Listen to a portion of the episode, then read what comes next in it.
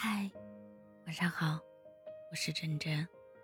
很喜欢的一段话：生活没有如果，只有结果。自己尽力了，努力了就好。这烟火人间，事事值得，事事也遗憾。时间终会教会我们，万事藏于心而不表于情。有风听风，下雨看雨，生活便没有深意。幸福和遗憾都藏在日常里，那些你放不下的人和事，最终时间都会替你轻描淡写。没有不可治愈的伤痛，没有不能结束的陈仓，去做个内心强大的人，认真且努力的生活，不焦躁，不抱怨，过去一笑而过，将来安然以待。